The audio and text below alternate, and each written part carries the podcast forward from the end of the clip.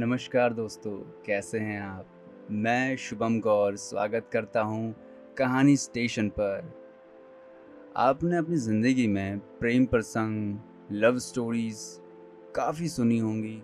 काफ़ी अलग, काफ़ी खूबसूरत, काफ़ी इमोशनल, कहीं प्रेम कहानियाँ सुनी होंगी। पर आज जो मैं आपको सुनाने वाला हूँ, वो काफ़ी अलग है। कहानी शुरू करता हूँ। आज की कहानी है शादत हसन मंटो का अफसाना, मिस्टर हामिदा। राशिद ने पहली मर्तबा उसको बस स्टैंड पर देखा, जहाँ वो शेड के नीचे खड़ी बस का इंतज़ार कर रही थी। राशिद ने जब उसे देखा तो वो एक लहजे के लिए हैरत में गुम हो गया।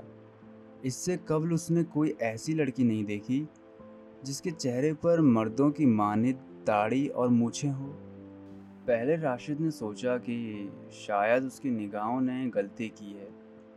औरत के चेहरे पर बाल कैसे उग सकते हैं? पर जब उसने गौर से देखा तो उस लड़की ने बकायदा शेव कर रखी थी और सुरमई गुबार उसके गालों और होंठों पर मौजूद था। राशिद ने समझा कि शायद हिजड़ा हो, मगर नहीं, वो हिजड़ा नहीं थी। इसीलिए कि उसमें हिजड़ों से कोई मसनूवी निस्वानियत के आसार नहीं थे। वो मुकम्मल औरत थी। नाक नक्शा बहुत अच्छा था। कूले, चौड़े चकले, कमर पतली, सीना जवानी से भरपूर और बाजू सुडोल। गर्जे की उसके जिस्म का हर अजो अपनी जगह पर निस्वानियत का उम्दा नमूना था। एक सिर्फ़ उसकी दाढ़ी और मूछों ने सब कुछ गारत कर दिया था। राशिद सोचने लगा, कुदरत का ये क्या सितम ज़रीफ़ी है कि एक अच्छी, भली, नौजवान, खूबसूरत लड़की को बदनुमा बना दिया? राशिद के दिमाग में कई ख्याल ऊपर तले आए और वो बौखला गया। वो सोचता था, क्या उस लड़की की ज़िंदगी अजीरन होके नहीं रह गई? सुबह उठकर जब उसे उस्तरा पकड़कर शेव करना पड़ती होगी तो क्या उसे महसूस होता होगा? क्या उस वक्त उसके जीव में झुंझला कर इंतकामी ख्वाहिश पैदा ना होती होगी कि वो खुश कदे की तरह अपने गाल और होंठ छील डाले? एक औरत के लिए कितना बड़ा अजाब है कि खार पुश्त की मानद उसके गालों पर दूसरे रोज नुकीले बाल उगाएँ। अगर मर्दों के मानद औरतों की भी दाढ़ी मूछ आ गई तो कोई हर्ज नहीं था। पर यहाँ अजल से औरतें उन बालों से बेनियाज ही रही हैं। जहाँ तक मैं समझता हूँ, औरतों के चेहरे पर बालों का होना कोई मायूब चीज़ नहीं। लेकिन मुसीबत तो ये है कि हम लोग ये देखने के आदि नहीं हैं। शिनफ नाजुक आखिर शिनफ नाजुक है। इसमें शक नहीं है कि उस लड़की में निस्वानियत के तमाम जौहर मौजूद हैं, फिर ये दाढ़ी मूछ किस लिए उगाई? नज़र बट्टू के तौर पर? उसकी कोई तशरी व तोज़ी तो होनी चाहिए। बेकार में खूबसूरत सह को बोंडा बना दिया। ये कहाँ की सराफत है? अब ऐसी लड़की से शादी कौन करेगा, जो हर रोज़ सुबह सवेरे उठकर उस तरह हाथ में पकड़कर शेव कर रही हो? ये लड़की मूछे ना मूंडे और उन्हें बढ़ा ले तो क्या उसके खौफ नहीं आएगा? आप बेहोश ना हो, लेकिन चंद लम्हात के लिए आपके होश व हवास ज़रूर जवाब दे जाएँगे। आप अपने होंठों पर उंगलियाँ फेरेंगे जहाँ मूछें मुंडी होगी, मगर आपकी शिनफे मुकाबिल अपने मूछों को ताव दे रही होगी। बस आई, वो लड़की उसमें सवार होकर चली गई। राशिद को भी उसी बस में जाना था, लेकिन अपने ख्यालों में इस कदर गर्क था कि उसको बस की आमद का पता चला, ना उसके जाने का। थोड़ी देर के बाद जब वो लड़की को एक नज़र देखने के लिए पलटा तो वो मौजूद नहीं थी। उसका जहन इस कदर मुस्तरब था कि उसने अपना काम मुलतवी कर दिया और घर चला आया। अपने कमरे में बिस्तर पर लेटकर उसने मज़ीद सोच विचार शुरू कर दी। उसको उस लड़की पर बहुत तरस आ रहा था। बार बार कुदरत की बेरहमी पर लानते भेजता था कि उसने क्यों निस्वानत के इतने खूबसूरत, अच्छे नमूने को खुद ही बनाकर उस पर शाही का लेप कर दिया। आखिर इसमें क्या मसलियत थी? अब इस शक्ल में उसे शादी कौन करेगा? कुदरत ने क्या उसके लिए कोई ऐसा मर्द पैदा कर रखा है जो उसे कबूल कर लेगा? लेकिन वो सोचता कि कुदरत इतनी दूर अंदेश तो नहीं हो सकती। उसकी बहन आ गई दोपहर हो चुकी थी। उसने राशिद से कहा भाईजान चलिए खाना खा लीजिए। राशिद ने उसकी तरफ़ और गौर से देखा और उसको यूँ महसूस हुआ कि उसके चेहरे पर भी बाल हैं। सालिमा, जी? कुछ नहीं, लेकिन ठहरो। क्या तुम्हारी मूछें हैं? सालिमा झेप गई। जी हाँ बाल उगते हैं।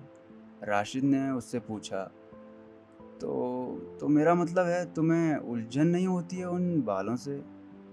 सालिमा ने और ज़्यादा झेप कर जवाब दिया होती है भाईजान।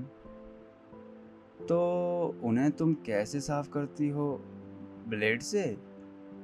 जी नहीं, एक चीज़ है जिसे बेबी टच कहते हैं। उसको थोड़ी देर होंठों पर घिसना पड़ता है। तो बाल उड़ जाते हैं। उड़ते उड़ते खाक भी नहीं, दूसरे, तीसरे रोज़ फिर नामुदार हो जाते हैं। बड़ी मुसीबत है। बाज़ अवकात तो आँखों में आँसू आ जाते हैं। वो क्यों? सालिमा ने दर्दनाक लहजे में जवाब दिया, तकलीफ़ होती है बहुत। जब बाल उखड़ते हैं तो चीखें आती है और चीखों के साथ साथ आँखों में पानी उतर आता है। मालूम नहीं अल्लाह मियाँ मुझे किन गुनाहों की सज़ा दे रहे हैं। राशिद ने थोड़े तवकुफ के साथ पूछा, तुम्हारी किसी और सहेली के भी दाढ़ी और मूछें हैं? मुझे तो कई लड़कियों की देखी, पर दाढ़ी मैंने कभी किसी औरत के चेहरे पर नहीं देखी। एक दो बाल ठोडी पर देखे, पर वो नोच कर हाथ से उखाड़ फेंकती हैं। यह आपने कैसी गुफ्तगु आज शुरू कर दी है? चलिए, खाना खा लीजिए। राशिद ने कुछ देर सोचा। नहीं, मैं आज खाना नहीं खाऊँगा। मेरा मैदा ठीक नहीं है। राशिद को यूँ महसूस होता था कि उसने बालों की पुडिंग खाई है, जो हज़म होने में नहीं आती। उसके सारे जिस्म पर तेज़ तेज़ नुकीले बाल यूँ रेंग रहे थे जैसे खारदार चूटियाँ। जब सलीमा चले गई तो राशिद ने फिर सोचना शुरू कर दिया, लेकिन सोचने से क्या हो सकता था? उस लड़की के चेहरे के बाल तो दूर नहीं हो सकते थे। इस अमर का राशिद को कामिल यकीन था कि लेकिन फिर भी वो सोचने चला जाता, जैसे वो कोई बहुत बड़ा मुआमा हल कर रहा है।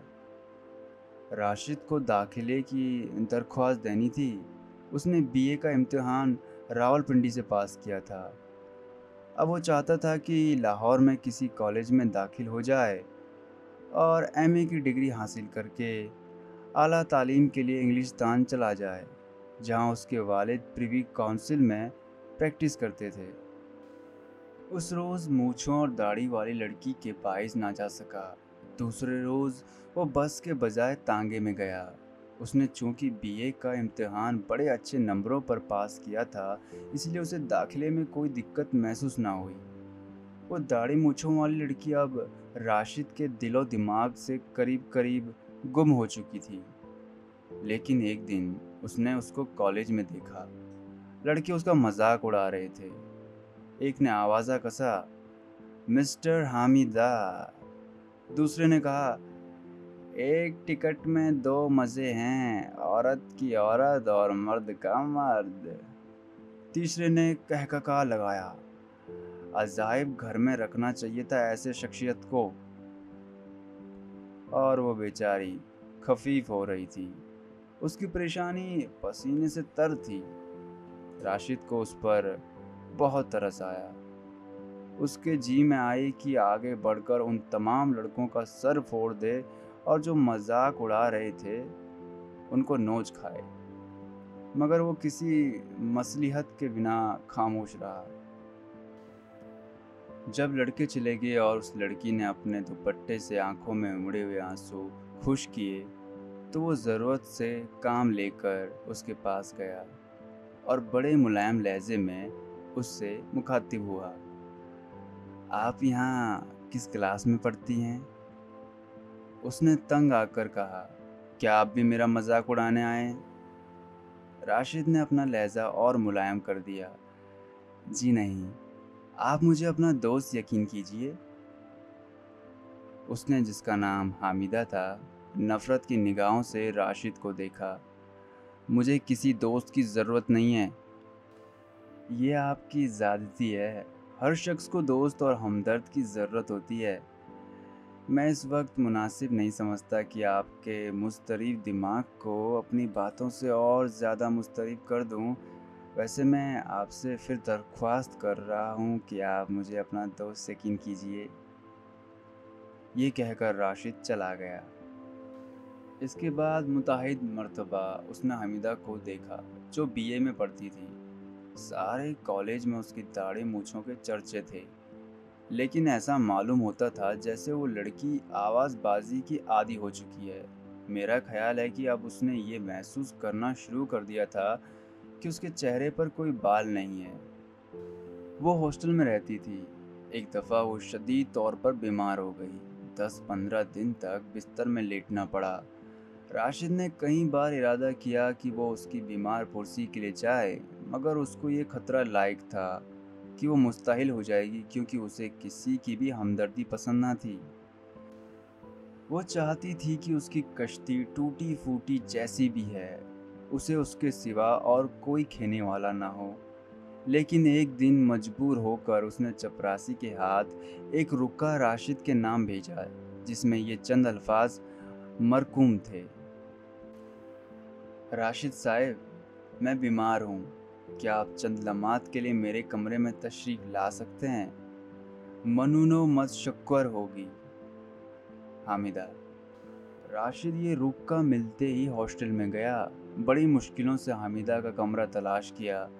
अंदर दाखिल हुआ तो उसने पहले ये समझा कि कोई मर्द जिसने कई दिनों से शेव नहीं की, कंबल ओढ़े लेटा है। मगर उसने अपना रद्द अमल ज़ाहिर ना होने दिया।